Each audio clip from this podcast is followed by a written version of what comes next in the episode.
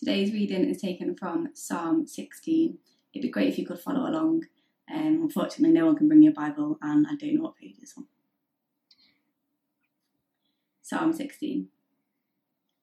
Keep me safe, my God, for in you I take refuge. I say to the Lord, You are my Lord. Apart from you, I have no good thing. I say of the holy people who are in the land, They are the noble ones in whom is all my delight. Those who run after other gods will suffer more and more. I will not pour out libations of blood to such gods, or take up their names on my lips. Lord, you alone are my portion and my cup. You make my lot secure. The boundary lines have fallen for me in pleasant places. Surely I have delightful inheritance. I will praise the Lord who, who counsels me. Even at night, my heart instructs me. I keep my eyes always on the Lord. With him at my right hand, I shall not be shaken. Therefore, my heart is glad and my tongue rejoices. My body also will rest secure, because you will not abandon me to the realm of death, nor will you let your faithful one see decay. You make known to me the path of life. You will fill me with joy in your presence, with eternal pleasures at your right hand. Well, it is really great to be able to look at God's Word together. Um, we've just had Psalm 16 read. If you had that on a phone or a paper Bible, it'd be great to have it open so you can follow along. And I'm glad to be here sharing this with you. Let's pray before we look at the Bible. Open our eyes, Lord, that we may see wonderful things in your law. Amen. Well, one of the things that's difficult to do at the moment is share experiences. I wonder what your experience of this pandemic season, this strange time, has been so far. I'll tell you a bit of mine. My beliefs haven't changed. I still believe there is one God who is love, who made the world. I still believe his son, Jesus Christ, became one of us I still believe Jesus died to make us perfectly right with God. I still believe that if you or me trust Him and come to Him, we will be perfectly right with God forever. And I still believe, even though sometimes it's hard to see, that God is good and just and is bringing something good out of this terrible situation. I believe all that. But feeling it, knowing the comfort of God's presence day by day, I find that harder. Like many people, I've had moments of overwhelming anxiety, and in the background, just a um, sort of um, uncertainty that gnaws away. Will everything be okay? What will happen to my family and my friends and the work that I do? You can comfort yourself by saying, I'm sure it will be okay. But of course, no one's actually able to make that promise. Who knows what will happen in the future? Certainly not me. That's why I've been enjoying going back to this Psalm, Psalm 16. Look at verse 1, what David the psalmist says. He says, Keep me safe, my God, for in you I take refuge. I love that. He's saying, listen, I know I found refuge or safety in you, God, but I still feel like I need you to keep me safe. See that? This isn't the prayer of someone coming to God for the first time and seeking safety because they never knew God before. This is someone who has taken refuge in God in the past, but still looks at everything going on around them and says, But Lord, please keep me safe. Please look after me. Please preserve me. God, I don't feel safe or secure. I don't feel like you're looking after me. You know, I do trust you. I believe in you. I'm one of your people. I've got to do that. But God, please, please, will you do something to preserve me? Now, that's a familiar experience, even for Christians. That's why this book of the Psalms we're looking at over these next few weeks is so great. They're very honest. And actually, this is our honest experience, many of us at a time like this. We trust God, we take refuge in Him, we have entrusted our lives to Him. That's what being a Christian is. but actually we don't often feel very safe. And so we're crying out to God, please look after me. And that in itself is a prayer of faith. But it's worth noting that by verse 9 of this psalm, David seems to have moved to a more settled place. By verse 9, he has reached the point where he can assert his security. And not just on an intellectual level, not just sort of, I'm sure I'll be all right, but his heart is glad. He's singing oh, out loud. He's sure that his being will be safe. That is the offer from the message of Christianity this morning properly applied. We're not doing this so just so people can watch and think, oh, that was a reassuring thought. I feel better for a few minutes and then try and get on with normal life. The offer from Christianity is much more than that. It doesn't work that way. It works this way that you entrust yourself to God and He fills your life with a life filling, all consuming joy. That's what David finds. And the first thing he does to make that journey is that he decides. Look at verse 2 I say to the Lord, You are my Lord. Apart from you, I have no good thing. He's decided, hasn't he, to turn to God. And he says, God, you are my Lord. Apart from you, I have no good thing. It's so definite. It's so active. He says it to God. And look what he's expressing. Apart from you, I have no good thing. Now, what he's not saying there is that there's no good things in the world. There's lots of good things that are helping us at this moment. Technology, as we're discovering, good food, being able to connect with friends and family, those are all good things. But David's saying, My decision is my worldview is if I was separate from God, none of those things would be good. He says, You're in charge of my life, Lord. And if that wasn't the case, nothing that was good would actually be good. He resolves that. He says it as a commitment to God. If I didn't have you as my Lord, I wouldn't have anything good. And as the sort of corresponding other side of that, he decides something else. Look at verse 4. He says, Those who run after other gods will suffer more and more. I will not pour out libations of blood to such gods or take their names on my lips. You see what he's saying? Because I realize that other gods in this world only lead to emptiness and sorrow, I won't pour out their libations of blood. That means he lived at a time where people actually made blood sacrifices to wrong gods. But David's saying, I'm not giving away my lifeblood to a God which isn't a real God and only brings sorrow. What on earth has that got to do with finding security? Well, why is it we often feel unsafe? Why is it that life feels unsteady? Why is it that we feel oh, the things I'm relying on might not hold me here. Well, it's because the things we're relying on might not hold us. Never has that been so exposed to us as it is now at this time. Just a few weeks ago, it feels like a different world. I was sitting in Starbucks round the corner from here and looking at a bit of the Bible with a friend, a bit of the Bible that was saying it's better to trust God than any kingdom of this world. And we were having a discussion about that's very hard to believe because the kingdoms of this world look so powerful and able to do anything. Well, they don't need look that way now, do they? It's not hard to believe that anymore.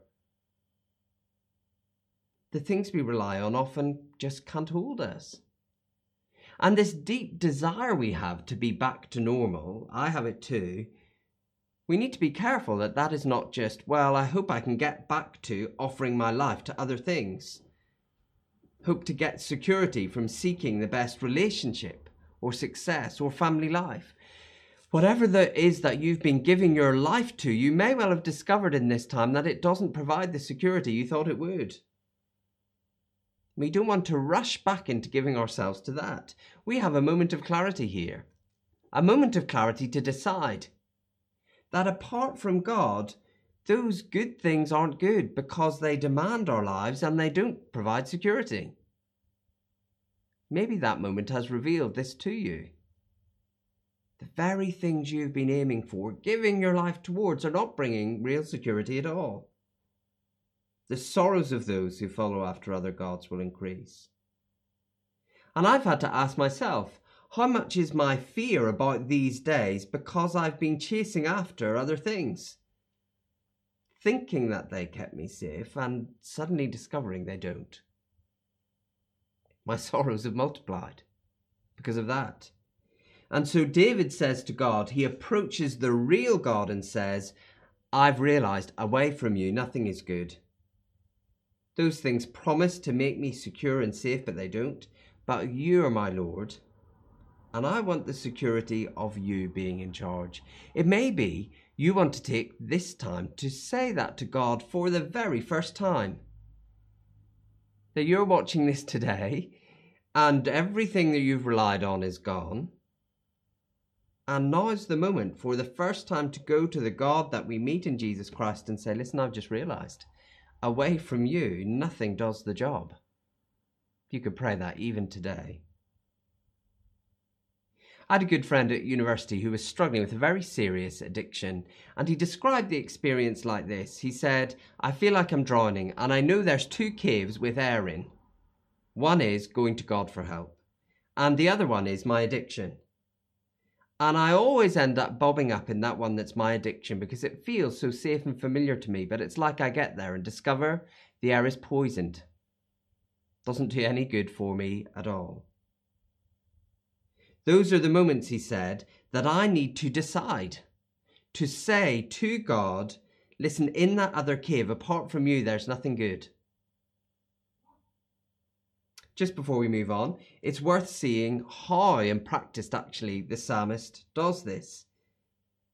His method for looking to God alone and not worshipping other gods, is to delight in God's people.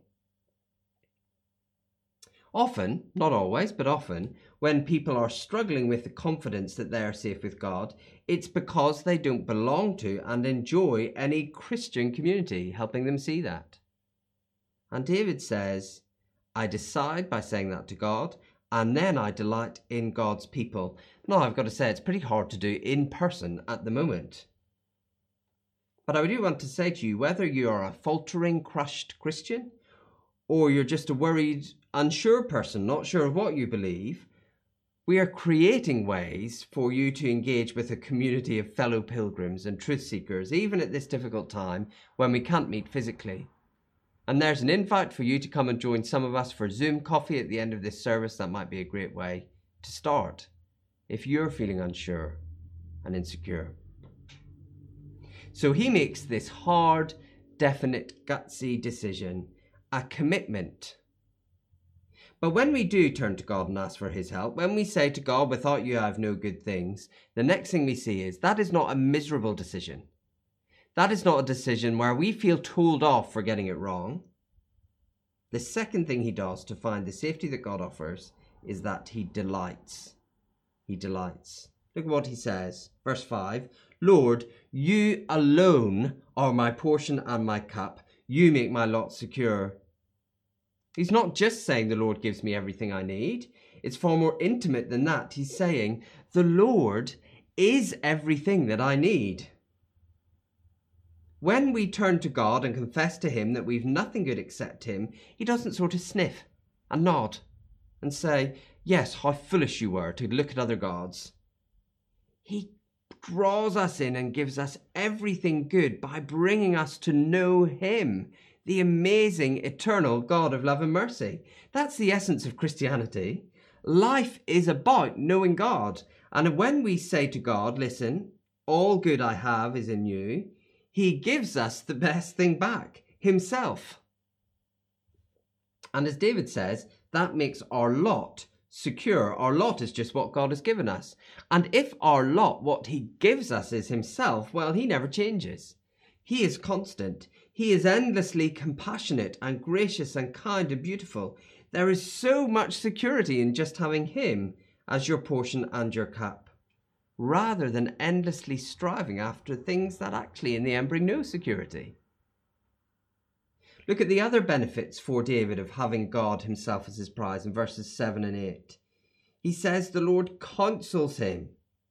He says, I keep my eyes on the Lord and I shall not be shaken. He knows each day God's guidance and help and counsel.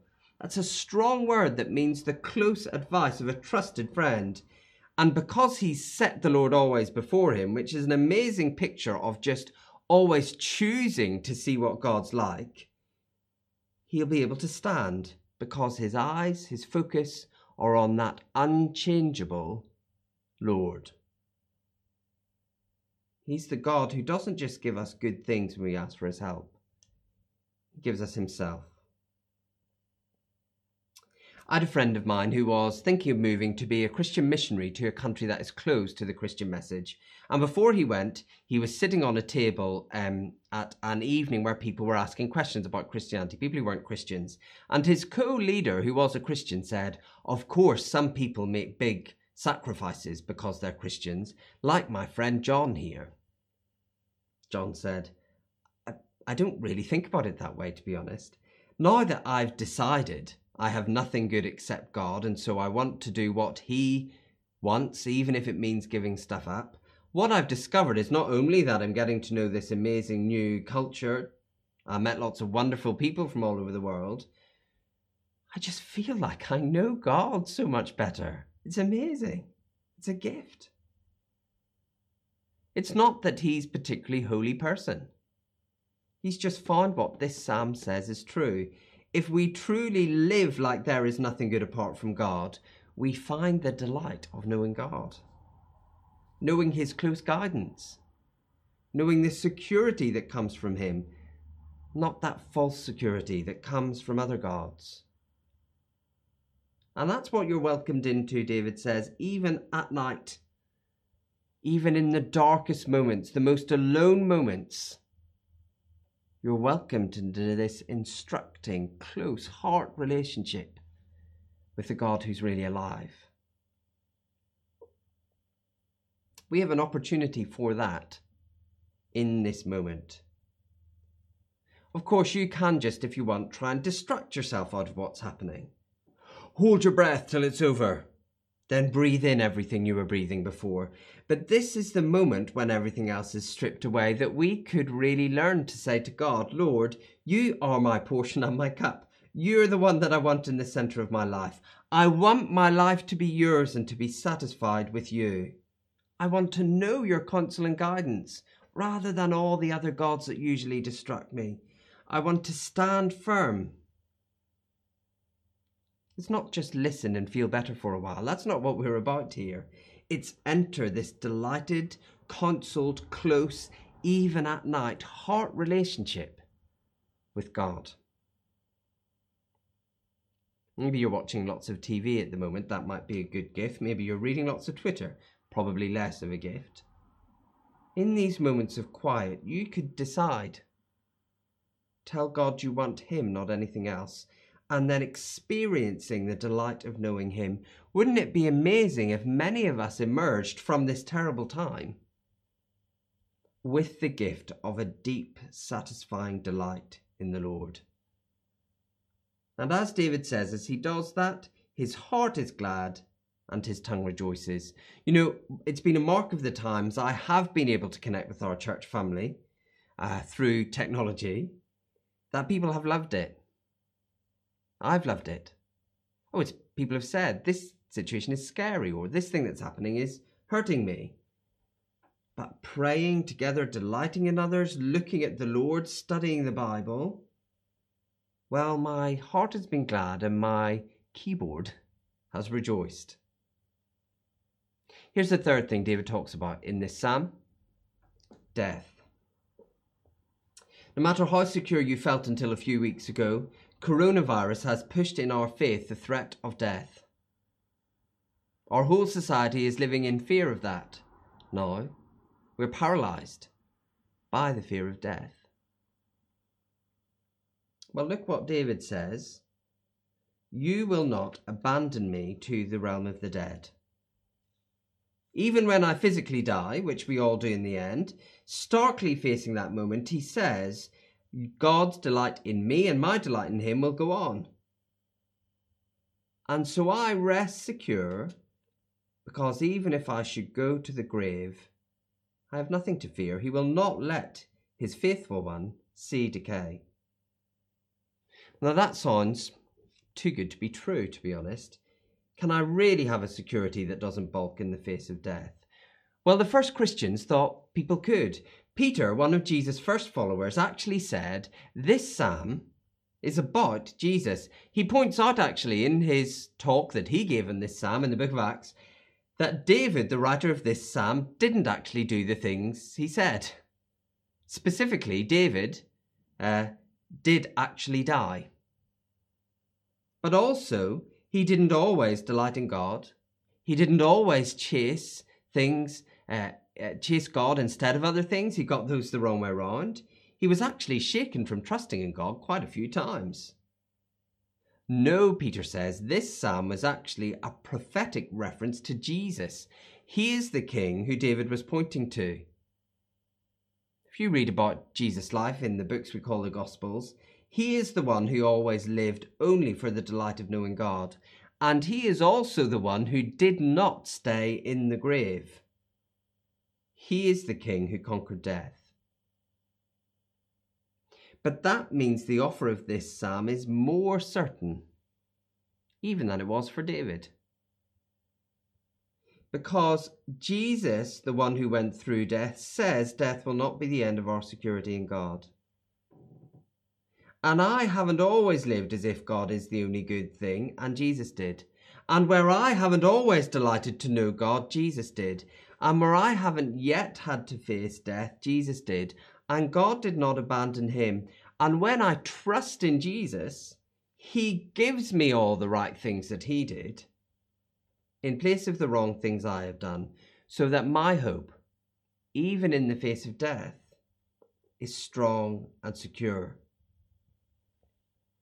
God's promises of a satisfying, real relationship with Him, that's the only rock solid thing in life and it's not even defeated by death.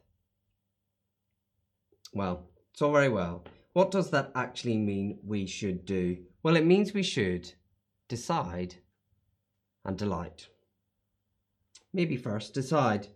Maybe the reason you feel insecure and distant from God is because you're actually trusting in things which can't provide security. Maybe that the reason for your misery is that your hope is in something apart from Jesus has just become clear overnight as those things have been stripped away. Resting your hope on things which ultimately will only multiply your sorrows, it's time to decide.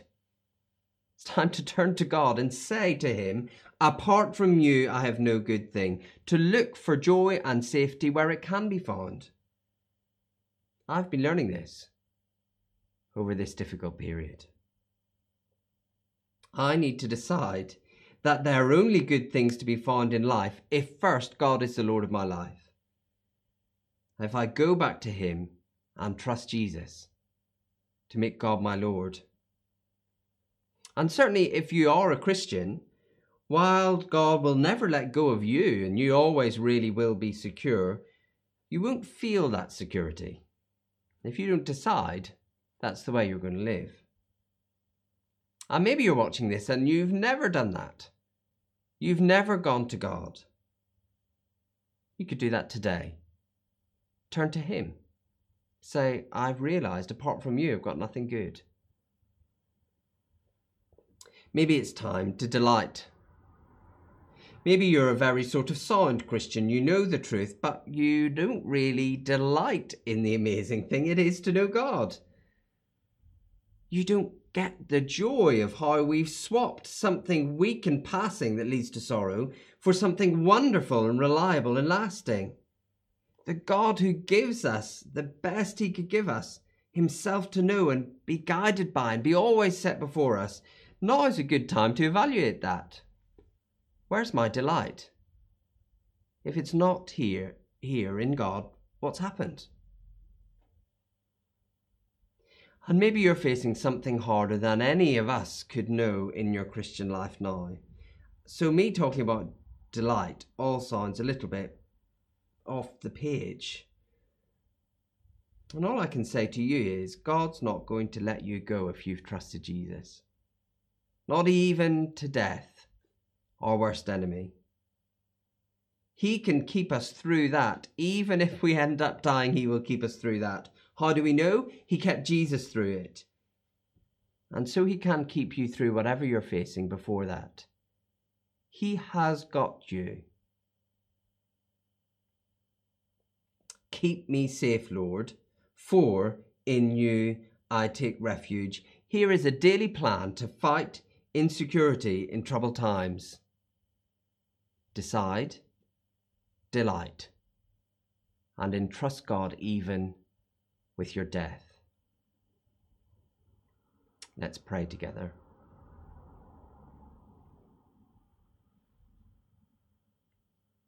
The words we used at the start of the service. What is your only comfort in life and death? It is that I, with body and soul, both in life and death, am not my own, but belong to my faithful Saviour Jesus Christ. He has fully satisfied for all my sins with his precious blood, and redeemed me from all the power of the devil. He so preserves me that without the will of my Father in heaven not a hair can fall from my head. Indeed, all things must work together for my salvation. By his Holy Spirit, he also assures me of eternal life and makes me willing and ready from now on to live for him. Amen.